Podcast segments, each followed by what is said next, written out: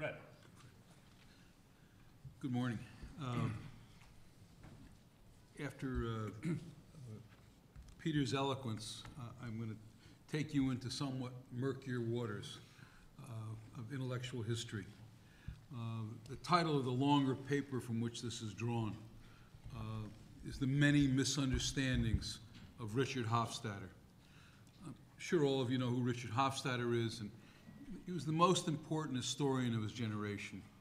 Uh, His books are still read today. The American Political Tradition, uh, written in 1948, is still one of the most popular. Uh, Can you hear me? Is still, is still widely used on campuses, and with good reason. Hofstadter could write. I'll- I'll, I'll get back to that. But if I, if I were to go back and look at Hofstadter's many books, and then I'll make the connection to the Kennedy assassination, none of them holds up. Some worse than others. His first book, Social Darwinism in America, much quoted by Robert Reich, was obviously not widely read. He would know that Social Darwinism in America was a pamphlet written of the moment in the New Deal. It created a mythology and had very little to do with the history of social. The, the, the thesis of Hofstadter's social Darwinism was that social Darwinism was a product of the right wing. But it wasn't. Most big businessmen, Christian writers, had never heard of social Darwinism. Darwinism, as other and better historians like Eric Goldman, some of you may know Eric Goldman, pointed out was Darwinism was a left-wing phenomenon because Darwin seemed to break with the idea of timeless law, natural law, break with the idea of the Constitution. I'm not going to go into that today. I, I go into it in New York, but that's the, that was his first book. Then American Political Tradition. I'll- come back to that. Beginning about 1955, he becomes obsessed with McCarthyism. And he writes a series of essays on it, which, which appear in, in a collection called The New Right, edited by Dan Bell. Goes back to it again with a book called Anti-Intellectuals in America, and goes back to it again with what we all know, the famous Paranoid Style in America. In between, he wins the Pulitzer Prize for the second time uh, for his book on the New Deal. The book on the New Deal is positively bizarre. Communism is mentioned in two pages, on two pages, and that's it. Uh,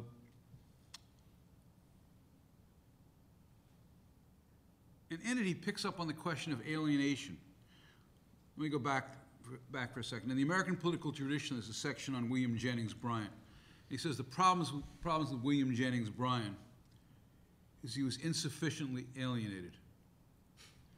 As if, and I, I wish I could remember what Roger said to me last night. Roger had a great line when I said that to him last night, as if alienation was an i- index of intelligence. Uh, it's, it was a stunning thing to write, and you, this leads me to what I, to what could have been the title of this talk. Richard Hofstadter, the second Mencken.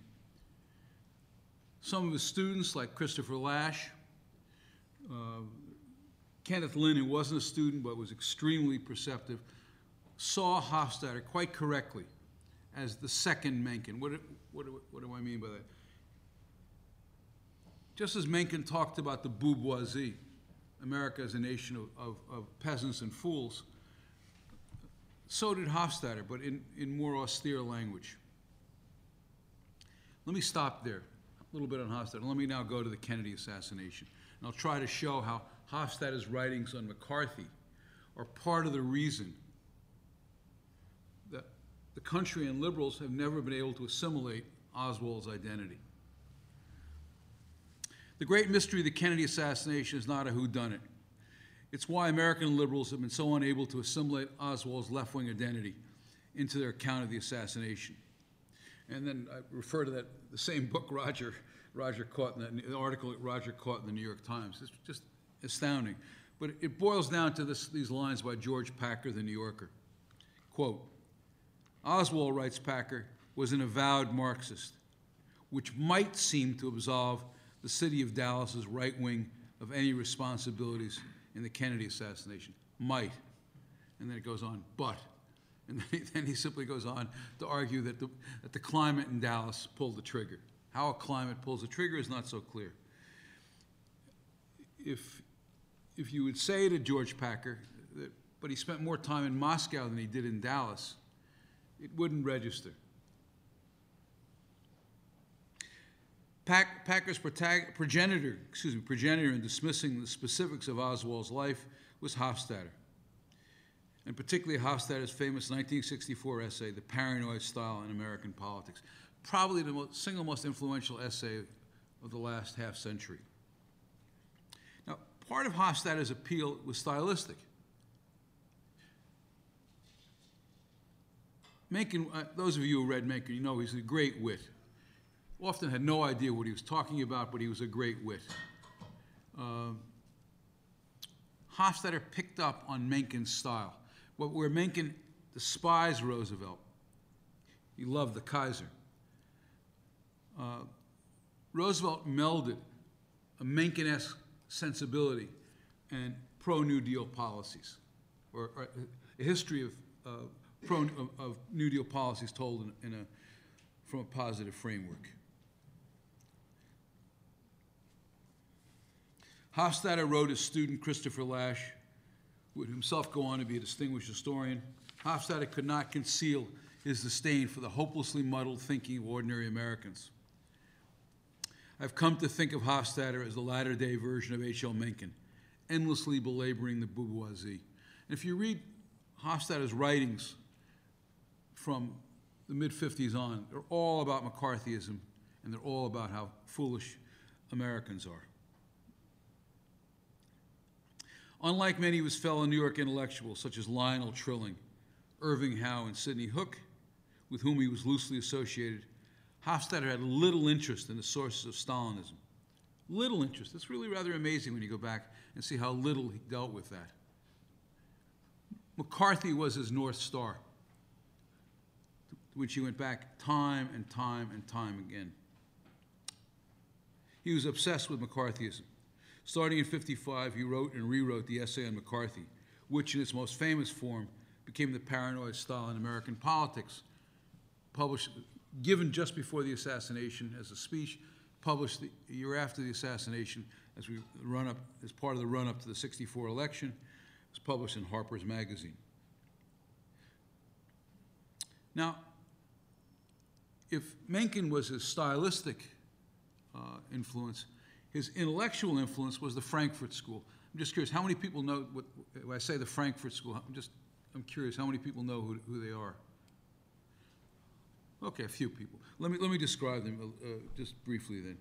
They're a group of German exiles, German intellectual exiles. Uh, you know the name Herbert Marcuse, perhaps, Erich Fromm, uh, uh, uh, oh my God, Theodore, Theodor Adorno, Max Horkheimer, et cetera, et cetera. Franz Neumann. Uh, when you read them today, you find it hard to, to understand why they were so influential. I once asked Norman Podhoretz this. I said, Norman, they got everything wrong. They didn't see, in Germany, they didn't see Hitler coming. As they were leaving Germany, they didn't see what Stalin represented. And when they got to America, they decided they had, land, they had arrived in a, in a land of incipient fascism. Why were they listened to? And Norman's answer, I think, was, was the right one. It was also stylistic. They spoke with it with a, in, in, in, such a manner that if you didn't agree with them, you, you were obviously intellectually limited. They spoke with enormous, enormous authority of a German professor and expected to be followed and expected, ex, expected not to be challenged. You could throw Hannah Arendt into this, and if any, any of you get a chance, should read the article on Hannah Arendt in the commentary a few months ago by Sol Stern. It is a brilliant, brilliant demolition of one of the most overblown rep reputations of the 20th century. In any case, the Frankfurt School people developed most of the concepts that, that Hofstadter employed in writing about McCarthy particularly the notion of pseudo-conservatism. He argues that, that what McCarthyism was about, what anti-communism was about, was not the events of World War II, not the events of the post-war era, but the psychological problems of Americans. He reduced McCarthyism, in other words, was no, there was no need in Hofstadter's world to study what had happened in this era. So, for instance, if you were an historian, you think you'd want to know how it was that Roosevelt's policies produced such a tangle after World War II. And, and the, I'll give you a very, uh, without putting you to sleep, I hope, I'll give you a very simple summation of this. Roosevelt had a series of dilemmas. If he was going to defeat Hitler, he had to ally himself with Stalin. If he was going to ally himself with Stalin, he couldn't tell the truth to uh, Americans of Eastern European descent. He, had to tell them that Eastern Europe was going to be free after the war. This is, a, this is a very superficial telling of this. But he created a series of knots that had to be untied by Truman, who didn't have the faintest idea, and no one, no one else did either, how to untie this problem. Roosevelt had hoped, and here he was like uh, the Frankfurt School, uh, who, who assumed that the Americans and the Soviets would converge that the Soviets would become more democratic, we would become more socialist, and we'd all meld together. This, this may sound odd, but John Kenneth Galbraith was still writing this stuff in the 1990s. Um,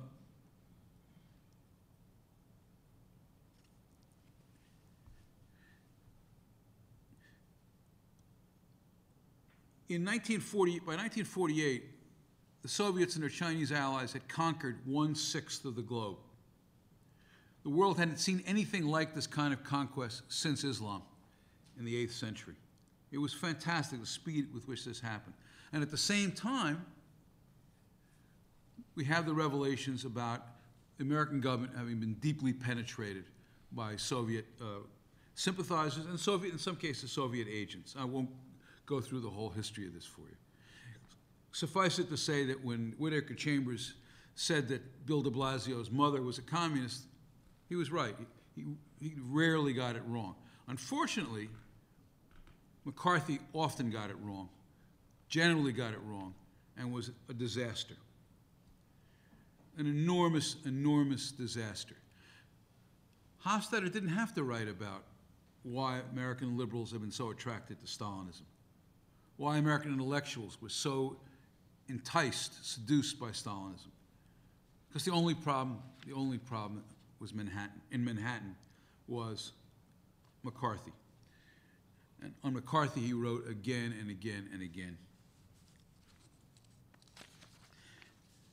Now, his other concept was status, problems of status, that first the progressives and then the supporters of McCarthy were driven by status anxiety. The odd thing about this is there's no evidence for it. Furthermore, if you know something about Hofstadter, he himself was driven by status anxiety. He had a, this terrible sense that he wasn't, he wasn't properly uh, deferred to. And that in Europe, professors were deferred to as the Germans were deferred to in America. This was his model. Uh, Marty Lipset, who was, was a much more grounded guy and a very nice guy, Marty Lipset said to him, But don't you understand? In America, we don't defer. We're, we're a democratic society. A brief side, a, a, a sideline here. That's, that's, the, that's part of the argument I take up in the book I've written for Roger, The Revolt Against the Masses. The, the, the sense in which American liberals wanted to be like Europeans. They wanted a hierarchical society in which they were deferred to. And Hofstadter, I didn't put Hofstadter into the book because I wanted the book to be short. So I left out Hofstadter, I left out Galbraith, and I left out feminism. Nonetheless, there's a lot there. In any case, post-war comes. There are these terrible geopolitical problems in Eastern Europe. The Frankfurt School is telling, tells Hofstadter the real problem, the real problem is the psychological composition of the American family. And that comes in their famous book, The Authoritarian Personality. And Hofstadter takes from the authoritarian personality most of the arguments that then go into his writings about McCarthy and then Goldwater, because they're really the same argument. extended.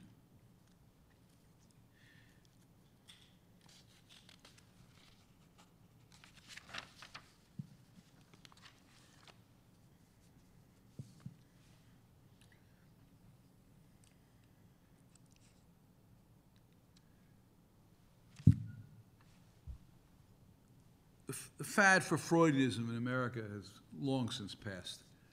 Uh, If you, if you pick up a great book, uh, Philip Rieff's, Freud, The Mind of a Moralist, the end of the, end of the, the new introduction, the second introduction, is all about how Amer- Freud has conquered America, every domain. The Frankfurt School was somewhat different. They melded Freud and Marx. And like the New York intellectuals, they did this for the same reason. By the New York intellectuals, I mean Irving Howe, uh, uh, Dwight Macdonald, Alfred Kazin, that, that group of people, Mary McCarthy. The proletariat had failed them. The proletariat had failed them. A new explanation was required. That new explanation was a kind of cultural Marxism.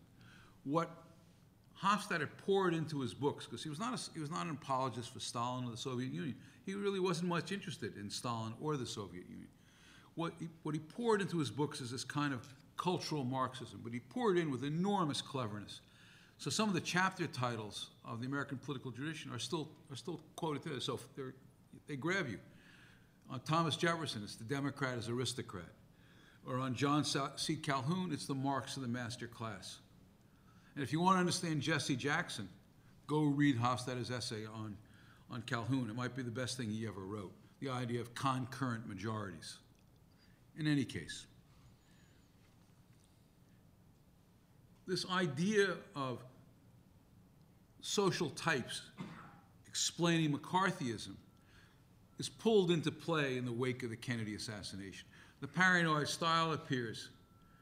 And I, I can remember uh, being in I was an undergraduate in those days, and people were simply obsessed with, with the Kennedy assassination. I would stay up all night listening to Long John Nebel. Anyone remember him? On the, yeah, a few people remember him. He was a crank of the first order, but a lot of fun. And he had on a guy from New Orleans, a, a district attorney named Jim Garrison. And then I would go into class. Uh, one of my professors was Eugene Genovese. Some of you may, may, may know Genovese. And I would listen, listen to theories about the Kennedy assassination. And I go into a class of a guy named John Cammett. This was at Rutgers. And Cammett was the guy who brought Gramsci to America, and he provided a Gramscian explanation for the Kennedy assassination, which had to do with, with uh, big business actually, how big business actually assassinated. This was supposed to be a class in 19th century Italian history.